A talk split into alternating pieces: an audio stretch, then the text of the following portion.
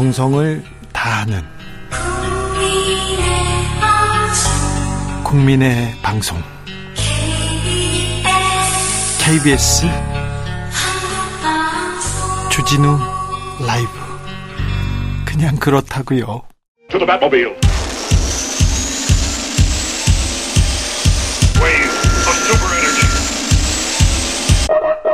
주기자의 1분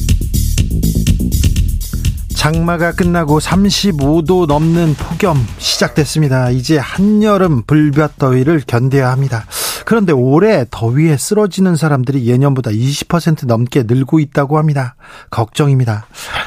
아파트 경비원들은 에어컨 없는 경비실에서 하루 15시간 넘게 일하는 사람들도 있습니다. 많습니다. 청소도 해야 되지요. 쓰레기 분리수거, 주차 관리 이 일은 끝이 없습니다. 주로 연로하신 분들인데 쓰러질까 걱정이 되기도 합니다. 건설 노동자들은 폭염에도 쉴 곳이 없습니다. 이런 날도 하, 이런 뜨거운 날도 일합니다. 아, 회사에선 천막 하나 쳐놓고 유계실이라고 합니다. 하지만 이마저 좋은 환경이라고 하더군요. 어제 건설노조가 온열질환 산재가 반복되고 있다고 인권위에 진정을 냈습니다. 뜨거운 불꽃과 싸워야 하는 용접사들 힘들고 위험한 일입니다. 용접은 그런데 주로 하청회사 노동자들의 몫 입니다. 최근 한 거제 대우조선해양 협력사에서 용접사 채용 공고가 떴습니다. 다들 시급 9,160원이라고 망설이는데 기량에 따라 만 원까지 협의가 가능합니다. 9,160원이라고 망설입니다. 일단은 9,160원으로 시작하는 것 같습니다. 폭염은 야외 노동자들을 직격합니다. 하지만 실내 노동자들의 환경이 쾌적한 것만도 아닙니다. 쿠팡 대책위원회에 따르면 이달 동탄 물류센터에만 3명이 쓰러져서 온열 질환으로 쓰러져서 병원에 실려갔습니다. 쿠팡 물류센터는 에어컨이 아예 안에 없다고 합니다. 아니 이런 날 안에 에어컨이 없다고요? 물을 먹거나 식염, 포도당, 알약을 먹는 거 그러면서 버틴다고 노동자들은 얘기하고 있습니다.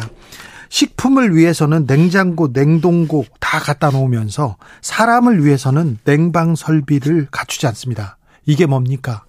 내부 총질도 아니고 오늘도 노동자들을 폭염으로 로켓 배송하고 있습니다. 주기자의 1분이었습니다.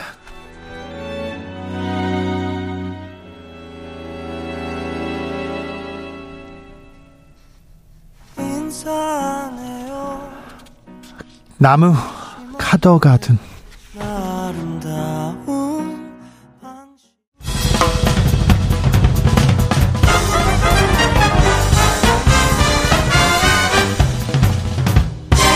훅 인터뷰 모두를 위한 모두를 향한 모두의 궁금증 훅 인터뷰 윤석열 정부가 경찰국 신설 속전속결로 밀어붙이고 있습니다. 어, 국무회의 의결됐고요. 다음 주 출범 앞뒀는데요. 근데 갈등 반발 이어집니다. 아, 장관은 쿠데타 대통령 국기문란이라면서 강경 대응하고 있는데요. 음, 어찌 될지 좀 물어보겠습니다. 경찰 출신입니다. 황운하 민주당 의원 안녕하세요. 네, 안녕하세요. 행안부의 경찰국 신설 어떻게 보고 계십니까? 한마디로 경찰 장악 의도를 가진 네, 시대착오적인 그런 과거 회기다 이렇게 저는 보고 있습니다. 네. 그러니까 1991년 경찰법이 만들어지고 경찰청이 독립했던 그 취지는 당시 내무부 지금은 행안부죠. 어, 내무부로부터 독립을 경찰이 내무부로부터 독립하는 것이 경찰의 독립, 중립성 확보를 위해서는 필수적인 것이다. 예. 이러한 그 어떤 역사적인 맥락이 있는 것이거든요. 네. 예, 그러기 때문에 이것을 다시 행안부 장관이 경찰을 직접 통제하겠다는 발상은 정말 그 과거 회기적인 발상이죠. 네. 이렇게까지 하는 이유는 어, 좌 검찰, 우 경찰, 예. 좌 한동훈, 우 이상민 네.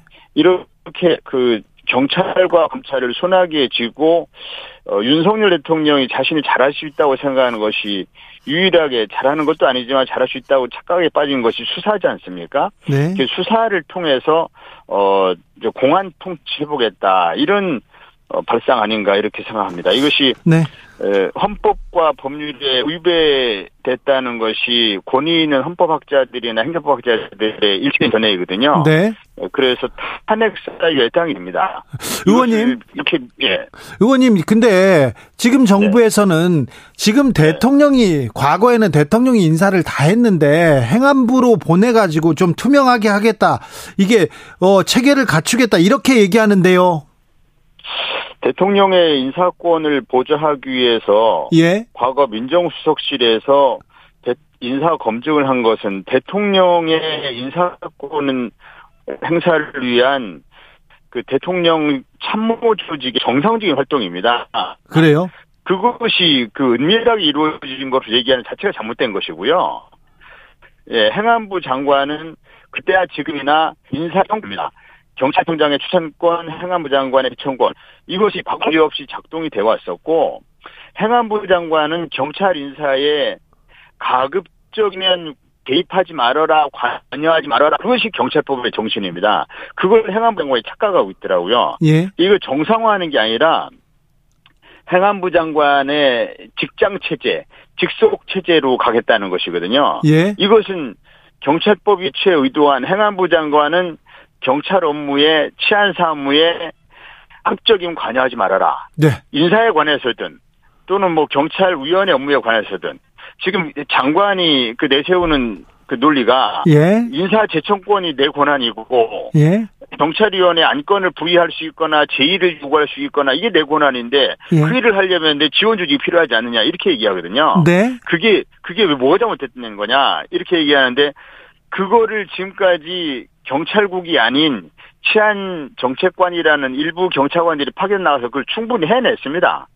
그렇기 때문에 경찰국을 새로 만들어서 하겠다는 것은 경찰을 장악하겠다라고 하는 의도인 것이죠. 네. 이거는 뭔가 그 지금 행안부 장관이 경찰법 91년도의 입법 정신을 제대로 공부를 안 했거나 예. 아니면 그거를 알면서도 공안 통치에 대한 유혹 때문에 그걸 애써 무시하는 것이죠. 예. 국민의힘에서는 그동안은 밀실 통제가 이루어졌다 이렇게 얘기하는데 그동안 밀실 통제, 밀실 인사가 그것도 있었습니까? 거짓말이죠. 그것도 거짓말이죠. 아니 그 민정수석실에서 아까 아까 제가 말씀드린 것처럼 대통령이 고위 경찰의 내권을 갖고 있는 건 흔하지 않습니까? 대통령이 갖고 있잖아요. 그 대통령 인사권을 보좌하기 위해서 민정수석실에서 인사 검증하는 것이 그게 왜 밀실 인사입니까? 그게 아, 네. 비정상적인 것이죠. 네. 그건 밀실 인사가 아니고 예. 행안부 장관이 실제로 경찰국을 통해서 어, 그 인사권을 좌지우지할 때 거기서 밀실 인사 가능성이 높아지는 것이죠. 네, 아, 그렇군요. 예, 예. 행안부 장관이 경찰국을 통해서 인사를 하려고 그럴 때 그때 밀실 인사 가능성이 높아지는 겁니다. 네. 대통령이 인사권을 가지고 있는데 그 인사권을 보좌하기 위해서 민정수석실에서 그 보좌하는 인사 검증, 인사 추천 기능하는 것이 뭐가 그게 어떻게 밀실 인사입니까? 그리고 근거 없이 그 뭐 청와대 과거 대통령 그러니까 즉 과거 청와대 지금 대통령실에서 민정수석실에서 경찰 업무 전반에 관여한 것처럼 그렇게 근거 없는 주장을 하더라고요. 이미 5년 전에 민정수석실의 치안비서관실은 없어졌고 5년 동안 민정수석실이라는 데에서 경찰 업무 전반에 대해서 개입하거나 관여하지 않았습니다. 국정상황실에서 다른 부처와 마찬가지로 어 국정 운영에 필요한 최소한의 상황을 보고받았을 뿐이지 경찰 업무 전반을 개입하거나 관여하지도 않았거든요. 아, 예. 근거 없는 허, 허위 주장을 하더라고요. 알겠습니다. 어, 법 개정이 아니라 시행령으로 이렇게 경찰국 신설을 추진하고 있습니다. 이 부분에 대해서는 법에 뭐 위배된다 논란이 있습니다. 그거 어떻게 보시는지요? 논란이 아니고 네. 논란이 아니고 심지어 그 이명박 정부 시절에 법제처장을 하셨던 이석연 법제처 저, 처장 하셨던 네. 분 그분도 그거는 그 법을 배운 사람 초보적인 법률 지식만 가진 사람이라면 로스쿨 1학년 학생에도 금방 알 수 있는 헌법과 법률에 위배된 것이다. 그 시행령을 법률 개정 없이 법률 개정 없이 이제 여기 헌법이 위배됐다는 것은 헌법이 그 위임을 할 때 헌법이 법률을 위임하고 법률이 시행령에 위임을 하는데 위임할 때는 구체적인 범위를 정해서 위임하게 되는 거고 구체적인 범위를 벗어나서 만들면 안 된다는 것이 포괄 위임 금지의 원칙이거든요. 네. 그래서 그거에 어긋났다는 것은 이건 상식에 속합니다. 그것을 논란이 있는 게 아니고 네. 헌법과 법률에 위반됐다는 것은 학계에 일치된 견해입니다. 근데 법률가 출신, 검사 출신 대통령, 판사 출신 이상민 장관 그리고 검사 출신 권성동 원내대표 다 이렇게 밀어붙이고 있는데요. 이분들이 이제 검찰 만능주의 사고에 빠져 있는 사람들이죠. 똑같은 공통점이 있다면 검사 우월주의에 빠지는 분들이잖아요. 네. 이상민 장관은 검사 출신은 아니지만 일찍이 이제 판사를 그만두고 오랜 그 윤석열 대통령과 오랜 사적인 인연이 있는 사이로 알거든요. 그래서 이제 검사 우월주의에 이분도 오염이 된 것 같더라고요. 그 검사 우월주의에 빠져서 이 경, 지난 정부 시절에 경찰이 수사권 조정을 통해서 좀 커진 것 같으니까 네. 이거를 자기 발 아래 두고 싶은데 깔아 뭉개고 싶은데 이런 속마음이 늘 그 잠재돼 있다가 이제 그 차마 검사 출신을 행안부 장관으로 보내지 못하니까 판사 출신이지만 검사 우월주의로 보면 검찰 만능주의로 보면 윤석열 대통령의 보금가는 네. 그런 자기 신복을 보내가지고 경찰을 발 아래 두고 싶다라는 것을 이제 구체적으로 이렇게 일을 시킨 것이죠 오더를 내려가지고 그래서 행안부 장관이 취임하자마자 뭐가 그렇게 급하다고 무슨 제도 개선 자문위원회인가 이거 만들어가지고 행안부 장관 할 일이 얼마나 많은데 이 일부터 하면서 그냥 막 뭐 지금 40일 동안 입법 요구해야 되는 걸 4일로 당기고 뭐 정말 쿠데타 하듯이 군사작전 하듯이 일을 진행하고 있잖아요. 네. 이게 뭐가 그렇게 급한 일입니까? 충분히 논의를 하면서 네. 충분히 의견 수렴을 해서 전문가들의 우려를 다 의견을 듣고 그러면서 어 국회 또 어, 어떤 시민사회, 전문가, 학계, 이런 쪽의 의견을 다 들어가면서 해도 늦지 않거든요. 네. 그런데 이것을 하루라도 빨리 경찰을 발 아래 두고 싶은 발상이 있는 것이죠. 그래서 예. 그래서, 그래서 경찰들이 모여서 경찰서장 회의했습니다. 그랬더니 이상민 장관이 쿠데타에 준하는 상황이라고 했는데 이 발언은 어떻게 보셨어요? 아, 정말 한심한 말, 발언이죠. 그 경찰서장들이 휴일에 휴가를 내서 관해여행 신고를 해서 그래서 경찰국 신설에 따른 경찰 중립성 훼손에 대한 의견을 수렴하기 위한 그런 논의의 자리가 어째서 쿠데타의 비유가 됩니까? 그리고 그뭐 우수 지역 운운하더라고요. 우수 지역은 군에서도 없어졌습니다. 한심한 아, 얘기입니다. 자, 군에서도 그... 19년도에 2019년도 이미 없어졌고 경찰의 우수 지역이라는 개념 자체가 없습니다. 자, 그런데요. 행안부 장관이란 분이 이렇게 네. 좀 예, 막무가내 발언, 뭐 막 나가는 발언을 해가지고 좀 걱정스럽습니다. 알겠습니다. 의원님도 할 말이 많군요. 자, 의원님 네. 그런데 검사들은 네. 모여도 괜찮은데 경찰은 모이면 안 된다. 경찰은 총을 들고 있지 않느냐 이렇게 얘기하더라고요. 국민의힘에서. 그 그때 그 경찰서장들이 총 들고 모였습니까? 아니 그 휴가 때 아니 휴일에 예? 휴가를 내서 그래서 참석한 그 총경들이 무슨 총을 들고 모였습니까? 뭐 그 자리에서 그 경찰관들을 뭐 무장을 시켜가지고 출동시킬 수 있는 그런 권한이 있습니까? 지금이 어느 시대인데 경찰은 그런 조직이 아닙니다. 그 군부대가 아니거든요. 예. 예, 그 경찰의 그 이제 경찰서장들인데 경찰서장이 경찰관들 휘하 경찰관들 지휘할 때 군부대 지휘하듯이 자 총 들고 집합 어디 출동 이러는 게 아니잖아요. 예, 그 비유 자체가 매우 부적절한 비유고, 네. 예, 그 경찰이 군인과 이 대등하게 수평적으로 비교되는 것 자체가 구시대적인 발상입니다. 알겠습니다. 경찰은 제복을 입은 시민입니다. 네. 예, 군인과는 전혀 다른 조직입니다. 알겠습니다. 아, 한 발 더 나아갔습니다. 경찰대 출신이 항명을 주도한다. 경찰대 개혁해야 된다. 이런 얘기까지 나왔는데요. 그 속마음이 또 드러난 것 같아요. 그 검찰주의자들, 검사 만능주의자들, 이 검찰주의자들이 눈에 가시처럼 생각하는 데가 경찰대거든요. 경찰을 자꾸 발 아래 두고 깔아뭉개고 싶은데 이게 잘 뜻대로 안 되는 데는 경찰대 출신들이 있다라고 생각을 하는 것이죠. 네. 그래서 실제로 검사들이 대부분의 검사들은 경찰대를 눈에 가시로 생각하고 어떻게 하든지 폐지시켜 보려고 안달입니다. 그래요. 윤석열 대통령도 그렇고 권성동 원내대표도 그러고 뭐 이상민 장관도 윤석열 대통령이 아바타 수준이니까 마찬가지겠죠. 이 팀에 경찰대에 어떻게 손봐줄까 이 궁리를 하는 것 같습니다. 그런데 사실 이 이번에 경찰국 신설 반대에 대해서 어디에서 시작했습니까? 경찰대 출신이 아닌 순경 출신인 직협에서 시작했습니다. 아, 네. 그분들이 지금 그 세종의 행안부 앞에서 단식 농성을 이어가고 1인 시위하고 한 분들이 누굽니까? 삼보일비 한 분들이 그 누굽니까? 경찰대 출신이 아닌 순경 출신의 경찰관들이군요. 어저께인가 인터뷰 금지에도 불구하고 어느 모 방송에 나와서 인터뷰한 분, 경남의 어느 경찰관 그분이 경찰대 출신입니까? 이 지금 이 반발을 가장 거세게 하고 이 뭐 거의 목숨 걸고 단식을 하면서 하는 분들은 전부 순경 출신의 경찰관들입니다. 상황을 똑바로 시켜야 됩니다. 네. 그리고 총경 모임 때 제가 대전 지역만 한번 물어봤어요.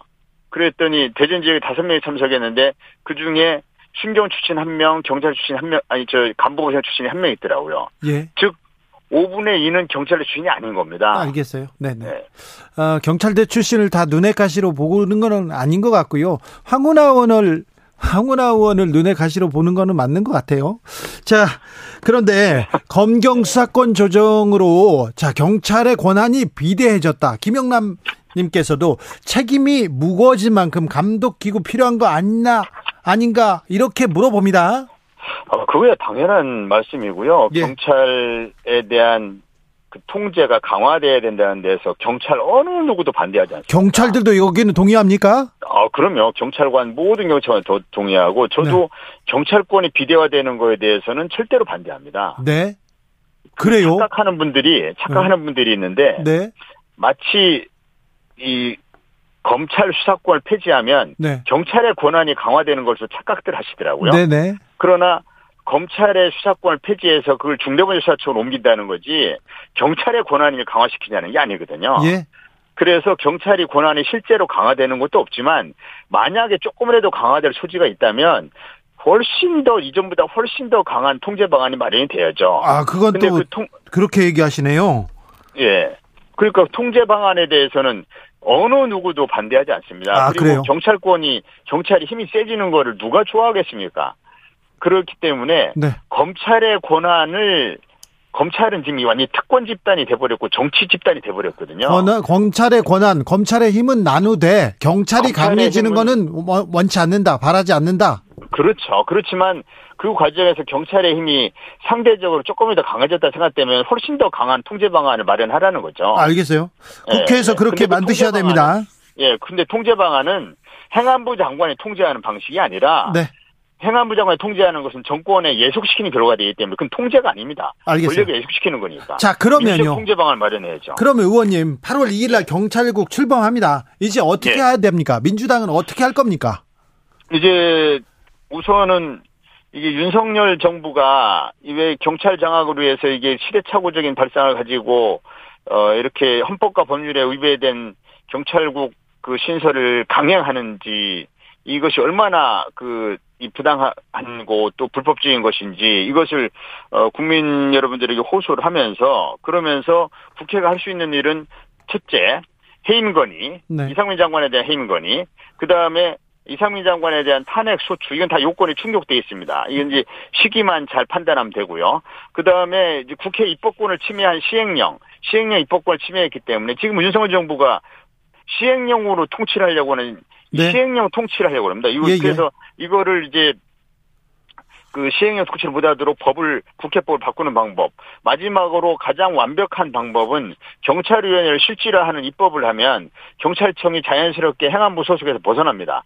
그러면 행안부 장관이 만들었던 무슨 경찰국인 이런 것은 다 무효가 되는 것이죠. 근데 의원님 경찰위를 실질화하는 입법으로 이제 마무리하면 됩니다. 자 입법도 좋고 다 좋은데 네. 탄핵소추 해임, 해임 건의안 이거 법사위원장을 넘어야 되는데 이게 가능합니까? 법사위원장이 이제 그 뭐 여당의 그 법사위원장입니다. 우리, 우리 그 민주당이 아니기 때문에 그래서 그 뭐 어렵지 않냐 이렇게 우려하시는 분은 아는데 네. 지난번에 박근혜 대통령 탄핵 때 법사위원장 누가 했습니까? 권성동 의원이었죠. 그 사람이 누구 어느 당이었습니까? 국민의힘이었죠. 예, 여론이 여론이 그 무서, 무서운 겁니다.